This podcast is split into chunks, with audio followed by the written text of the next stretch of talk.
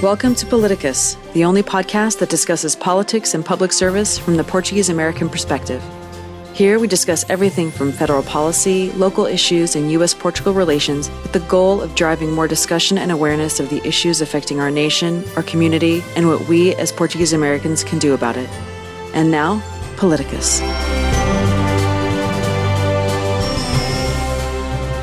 Hello, everyone. Welcome to another Paliticus uh, podcast from Palcus. We are so happy that you are with us. Uh, once again, Denise Borges here with Angela Simões, our chair of the board. Angela, hello, how are you? Good, Denise. Thanks. How are you? I'm doing fantastic. Good. We have another exciting guest today, and we're always excited about all of our guests from Mm-hmm. different branches of government. But we are Great. certainly excited when we get someone that is at the local level where you are so close to the uh, concern of the citizens. And so we're happy to have with us a council member from the city of New Bedford, the great city of New Bedford, Massachusetts, Joseph Lopes. Joseph, welcome. Thank you. Welcome. I appreciate the invitation to to participate in the podcast. Well, we're happy to have you, and we'd like to start. Basically, if you can give us a little bit of introduction about yourself, who is Joseph uh, Lopes, and how did you end up in the city council at the great city of New Bedford, which has such a strong Portuguese American tradition? So, like a, like a lot of immigrants that have come to this country, my great grandparents immigrated to the United States. My great grandfather came uh, once before, didn't like it, and uh, went back home to uh, Lagoa de Azores.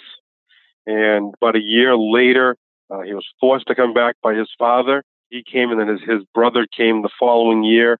Uh, that was in the early 1900s, uh, 1912, 1911. Grandfather, like a lot of uh, Portuguese immigrants that came here, didn't have a, an education, so he took a factory job and, and worked and, and built what he was a better life for his for his only son. Uh, his only son was my my grandfather. Uh, my grandfather was the first to to go to to school beyond elementary school or uh, graduate from high school, and then went to a vocational slash trade school and worked.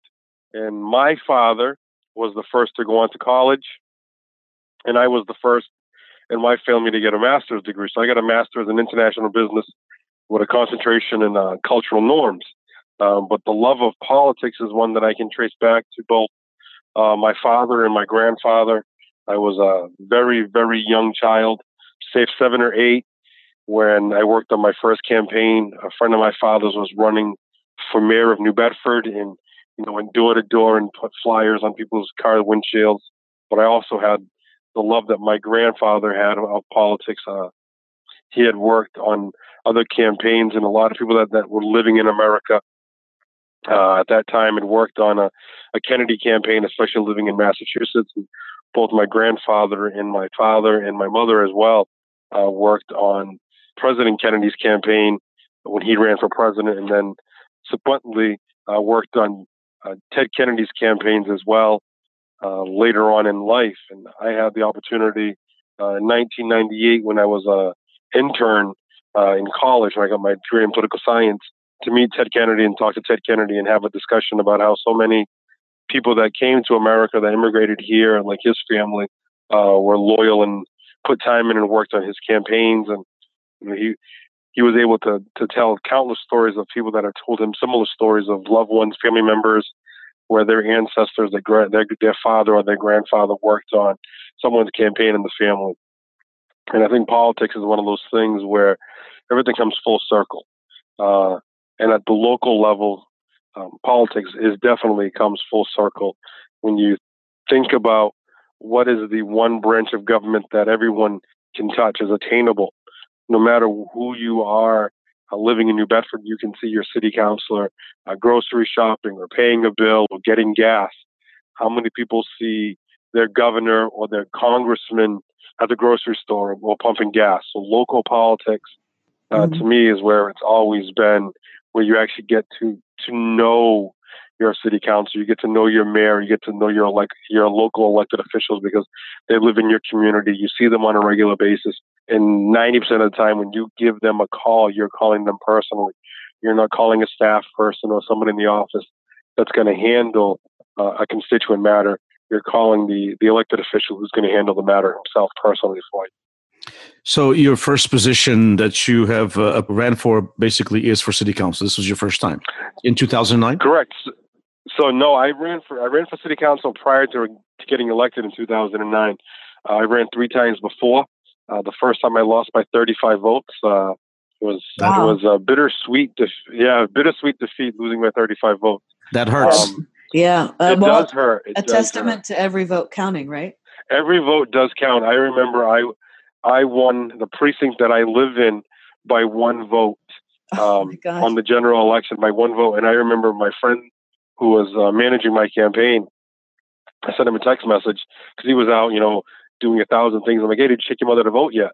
Uh, his mother was a Portuguese immigrant who registered to vote and became an American citizen, registered to vote years before I ran. Uh, she goes, no, she hasn't had a chance to vote yet. And it was probably 20 minutes before the polls closed. And I'm like, you have to get your mother out to go vote. I said, every, every vote counts. Uh, lo and behold, I won that precinct by one vote. And, and we've, we've jokingly referred to that vote as the Gloria vote. Uh, because literally it was, I, I won that precinct by one vote. That's amazing. And, uh, yeah from from that you also are um, as we see uh, council president. Can you uh, kind of enlighten us on what are what is the role of the council president? So i've been i've been uh, lucky enough to be elected the council president twice. I just finished serving as the council president uh, in january. So i'm the first vice president currently. The council president um, is responsible for a number of different issues. One you run all the meetings. You set the city council agenda right. You also set the committee assignments for the year um, so there's a committee of a, the city council is made up of 11 members total, with the council president being one of 11. And there's a handful of committees, finance committee, ordinance committee, you name uh, the role of government, and there's a committee to, to handle it. Uh, my la- last year, my second time as council president, so I've been lucky enough to do it twice. Uh, last year, the state of Massachusetts, the prior year, adopted uh, to legalize recreational marijuana uh, and they were coming up with the rules and what would have to be done. Well, the first committee in the Commonwealth to set up to look at at the local level medical marijuana and recreational ordinances um, to benefit the committee, the community, uh, was New Bedford, and I was a city council president. And I actually established that special committee, special committee on cannabis, uh, that that looks at how do we create uh, zoning restrictions or, or zoning in place to allow for what has now become a, a legal product at the local level, and how do we how do we govern it? Um, setting up distribution ordinances and things of that nature, and to allow the will of the voters to take hold of the city. Uh, and and that committee was, believe it or not, I put an, uh, I put someone uh, of Portuguese descent in that committee by chance, uh, and he's been doing a good job. And that committee is still going on uh, into this year, where we're hoping to have all of the final ordinances and, and in place um, within September of this year. We know that, uh, of course, New Bedford has uh, such a strong Portuguese American community, but um, in order to get elected to the city council, can one get elected with just the Portuguese American vote, or must one forge coalitions with other ethnicities that compose uh, the city of New Bedford? So, the city of New Bedford does have a strong, predominantly Portuguese community, um, but that community over the last uh, 15, 20 years has slowly been uh, moving out. Uh, and other communities have been calling New Bedford home. Uh, one of the things about uh, New Bedford and like a lot of communities across the country is it truly is a melting pot of where people can feel comfortable. We have a lot of people that have been migrating into New Bedford, uh, not so much from Portugal, mm-hmm. but from other parts of the world. So there is still a strong predominant Portuguese population, but it's not enough to carry or propel somebody to uh, into office. Uh, you have to work with with everyone in the city uh, my ward has has a predominantly a mix um, Portuguese, English, Irish community. There's a part of it that has uh, a, a Spanish, Puerto Rican section to it as as well. But that could be said about the entire city of New Bedford. Uh, uh, the city has it truly is a melting pot. You know, we we do flag raisings um, for every nationality that, that wants to be represented in the city, and we go from Irish to Greek to Portuguese to Cape Verde and everything in between. We truly are a, a community of people.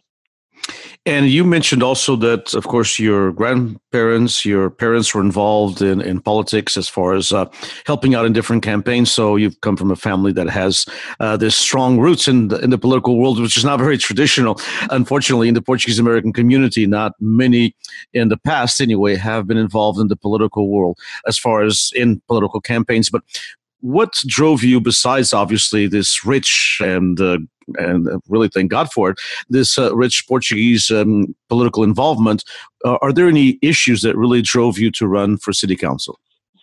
When I when I first ran and, and, and lost uh, one of the biggest issues was there was a neighborhood playground park in my in, in the ward that I represent now. And I remember it fondly as a child. And years of neglect had had fallen upon it.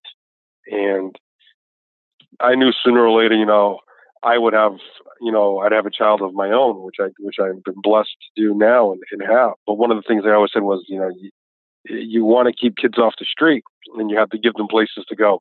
And I was teaching at the middle school level, and I was keeping the gym at the middle school open a couple nights a week, and as well on Saturdays. But that's only that that only goes to kids that were in middle school, and and I kept on saying that we needed to have um, playground and place for parents to go with their kids and feel safe and feel comfortable. So I, I, I ran on one of those things was just making sure that kids had a place to go. But it was more than just that. You know, politics in any community is based on what you could say the, the three legs of the stool. Um, it's public safety, it's economic development, and then it's education. And I had been teaching in the classroom, and I saw where education was going, and and I didn't agree with all of the the track that it was on. So when I ran for office, you know, I I, I had ran on a couple different initiatives. One, the economy was going gangbusters.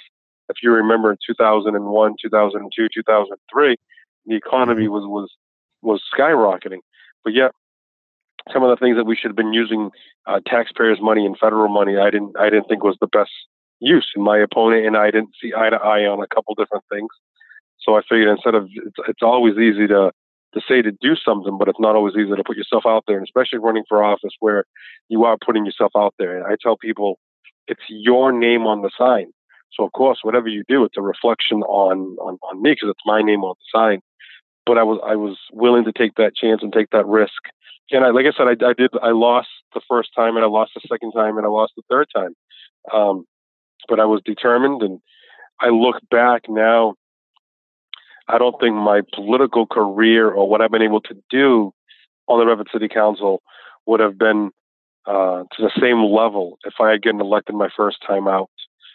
I I know getting elected, you know, eight years later, um, that I was one older, smarter, wiser, um, but also more willing to listen to advice that was given to me that was realistic and, and practical. I don't think the the younger 29 year old me would have been that realistic or practical to listen to advices when I thought I knew it all. I think like mm-hmm. like a lot of people do. Um, my father gave me the best piece of advice running for office, and he said that if you get in, 80% of what you need is better than 0% of what you want. And it took me a little while to understand that, and uh, that has been something that I've used as, as a mantra whenever I work on a project. It's it's better to make a compromise to get everybody on the same table and everybody on board to try to move it forward than to be a bull in a china shop and demand something and get nothing. So that's some interesting that um, your first few times, uh, you know, you didn't didn't make it, but you persevered. So I'm wondering, on those times when you uh, weren't successful, what did you do to, I guess, stay involved in public service? You know did you work on other campaigns or what what did you do to to maintain your i guess activeness in public service um, even if you weren't on the city council? So but you were still I, involved. I was involved in, in the community. Uh, there was several in, in, in my ward the ward that i represent uh, there was three neighborhood groups. I made sure that i went to all the neighborhood meetings and i was making sure i was listening to even though I wasn't the council, I was listening to what the constituents were saying, what their concerns were. If either it be potholes or crime or drugs or, would you name the issue at the local level, I was listening to what they were saying and I was taking notes even then. And sometimes people were actually calling me instead of the city council. As as funny as it is, a friend of my grandfather's called me and said, "I know you lost, but I, I I want a slow children sign in front of my house. Uh, he lived on a main thoroughfare that had two schools, he wanted a slow children sign, but he called me, and I said, "Well, I need to to call another elected official because I can't do it." And I did. I, I called another one of the the elected officials in the city, and I said, uh, I got a request from the gentleman who's looking for a slow children sign in front of his house, and I will let him know that if it's done, that you're the one that did it, and how appreciative he would be. And about 60 days later, uh, the sign was put up between 30 and 60 days. And, and I called the gentleman back and I said, you know, I, I made the call as I told you I would, but I had to call an elected official to do it. But it was done. He goes, no, all I care about is the sign's there. I don't care how it got there, but I appreciate what you did for me and I won't forget that. Uh, and I remembered that moving forward. And sometimes you realize the smallest thing that you can do for somebody is pays the biggest dividends for them because you actually listen to them. Mm-hmm. Sometimes that's all people are asking for. I I was on the phone with a constituent before I called in, and he literally asked me was, "You can come by my house tomorrow so I can show you what my problem is." Okay, right. And I told him I said I do have a full time job. I would love to be a full time uh, city council, but that's not how it works in New Bedford. So when I get out of my full time job before I go to my first city council meeting, I'll swing by your house and we'll take a look at it. And he says, okay, that's all he could ask for. But he was just looking for somebody that's gonna that's gonna listen to him and, and try to help him out. And that's what I will do tomorrow. So, uh, from the city council, uh, any um, thoughts of uh, where you're going uh, from city council? Any thoughts of uh, for states or even national? You know, I will say uh, everyone asks that question, and it's a question that I've been asking myself. I would love to run for higher office. I, I think me personally, it's it's going to be looking to see what the next opportunity is. It, it's I've had discussions with people that have been close to me in my campaign that give me honest advice, uh, which is the hardest thing to get when you're an elected official. Sometimes everybody just wants to give you the advice that you want. But yes, I'd, I'd love to to run at the at, at another level. I'd lo- love to run at the state level and hopefully someday move on from there. Uh, but I also know that sometimes you you do something that you love, and I love I love at the local level, and I think I do a, a good job at it. I've been blessed to to get reelected and to serve on the council. Going on, uh, this is my ninth year being elected, uh, reelected uh, four times after my reelected four times after the original election. So to serve a total of nine years as of going on right now. I've also been elected to the city council presidency twice. So I've been I've been blessed to do that in a short period of time and I think that's why a lot of people ask if I'm going to seek higher office. And uh, one day I would love to. Yes. In this, uh, in the current, uh, you know, political climates, especially at a national level, so things are kind of abrasive, as you know, as we all know. Do you think that uh, this uh, helps or hurts people who want to get into uh, the public office in public service? It does two things. it helps if if somebody really wants to be engaged yes, it, it helps them say, you know what, anyone can can run for office in America. So yes, it, it helps in that. It hurts on the other side when you have people that are running for office that are doing it uh, divisively, and that's the bad thing. When I first ran for office, I never said a bad thing about my opponent, even though my opponent had said a couple things about me that weren't true or factual or actual. And when I first ran, social media was just slowly starting to take hold, uh, but it was more of not Facebook, Twitter, or things of that nature. The local newspaper had a, a website that people could go and then they could make comments, and it would be mediated by the newspaper. And, and people were going out there, and there was no checks and balance. You you could say you were somebody and be somebody else. People were saying things that was coming from the other guy's camp and my people wanted to say things. I said, no, we're not going to get into a discussion where we're going to get all negative. That's not how we're going to run. It's not how we're going to win. But I had a lot of people that wanted me to go down that road, and I kept on telling them, you know, the minute you start slinging mud and it gets dirty, you turn people off. Mm-hmm. And that's not good for anybody. And I think what's going on right now, the mudslinging is not good for anybody. It's not good for the country. It's not good for the population, people that, that call America home but it's also not good uh, when you're trying to unite a community, a state, or a country. And as we come to the end of the podcast, I don't know, Angela, if you have any other questions, but uh, if you don't, we can maybe uh, turn to our uh, good old standby, which is ask Joseph um, to uh, give us a couple words, especially to younger people, but not so much younger people, anybody, any age that would be interested in running. Uh, we keep on telling folks that. Um, as it's been said many times, all politics are local, and um, it is important that Portuguese Americans have a voice in their community, uh, whether in a very large uh, city like Portuguese Americans like New Bedford or other areas throughout the U.S. It's important to be on school boards. It's important to be city council. It's important to be in uh, here in California at the county level, and also obviously it's important to be at state and national level. So, as uh, we thank you, Joseph, for your time and thank you for your service to our country and to the city of New Bedford, I'd like to maybe ask you to give us a couple thoughts and a couple couple of uh, words to those who are uh, listening to the podcast uh, in, in various parts of the country and the world who might be thinking about it but need just that little nudge, that little extra uh, push to get into the political world? I will. I'll speak from my personal uh, love of it. It's something that I personally love. I, I love giving back to my community, um, and I tell people on a regular basis that people will call and ask me, I'm thinking about running for office, thinking about running for school committee or assessor, or if they're in a, a, a city or town running for select board or a finance committee. And I tell them all the time, if, if it's something that you want to do, don't wait for an election. Um, there's always a race going on, either at the local level or the national level or the state level. Get involved in somebody else's campaign. See how they run their office. See what they do. See how they get people involved. The other thing you can do is you can get involved that there's always uh, committees there's boards one of my best friends doesn't want to run for office but he wanted to be engaged in his community. And i told him well we can take your talents and put them on a board. And and right now he's serving on one of the boards and he's a portuguese american uh, first generation. And he's serving on a very important board in the city. And that sometimes leads people to say you know what? If i can serve on a board or a commission then maybe i do want to run for office and maybe i do want to get more in, involved or engaged uh, both locally or at the state level when it comes to politics.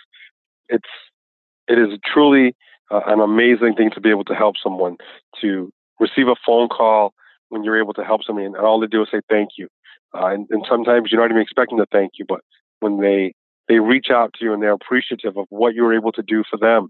Uh, when you see them at a grocery store and they come up to you and they say hi and thank you and they say, you know, you don't know me, but you were able to help me with X, Y, and Z the feelings that you get from that you can't put towards anything else. And and I've played a lot of sports and I've done a lot of different things where you get different adrenaline rushes. Uh, but there's something about being able to help and be part of your community, either serving at the local level or serving on a board or commission, uh, or just getting engaged and helping getting somebody else elected. Uh, the grassroots of politics is truly what makes a country move forward. Just like the small business is what every community needs to grow, um, grassroots politics is truly important when it comes to helping your community out. Yeah, I would just add the one final comment uh, when you were talking about uh, everything you just said. Now, Joseph was um, spot on. I totally agree. and when you were talking about, you know, not slinging mud and and not falling prey to that game during your campaign, I just I think that's very admirable, and I think that's a big reason why a lot of or most people are disenchanted with politicians these days. And so I think if um, more people could take a page out of that book, we would work towards uh, having more trust and belief in our in our leaders, our political leaders, and and I think we can make it better. So hopefully that will inspire more people to uh, take the high road as you have. And so just wanted to say kudos to you for that. Thank you. I appreciate it but I think that's it. Denise, I don't have any other questions. This has been great, and um, I think we need to uh, interview your friend that's on the on the committee, Joseph, uh, as an example he, of somebody that can get involved. Development Commission. Yeah, he's you know he's uh, he was born in Mozambique. His parents came here uh, right before uh, the government changed hands. Uh, he went to he was the first in his family to go to college, and he's he's done extremely well for himself. and he's been in, actively engaged in my campaign, but he didn't want to run for office, but he wanted to be part of his community, and, and serving on a commission has been it's been very important for him. So every everything helps and everything comes together. Yeah, no, that's excellent.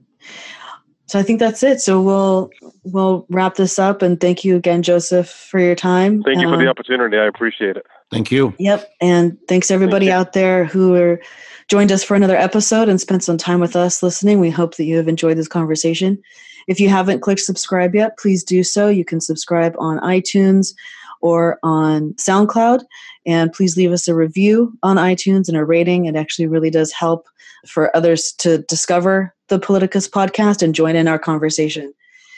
And with that, we'll say until next time. Have a great day, everybody.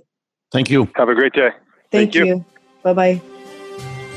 Thank you for listening to Paliticus, the official podcast of PALCUS, the Portuguese American Leadership Council of the United States. PALCUS is the premier national organization representing the interests of the Portuguese American community at large. To learn more about PALCUS and how to become a member or to make a donation, visit www.palcus.org. To submit feedback or suggestions about the podcast, email us at palcus at palcus.org. The views and opinions expressed by the hosts and guests of the show are not endorsed by PALCUS.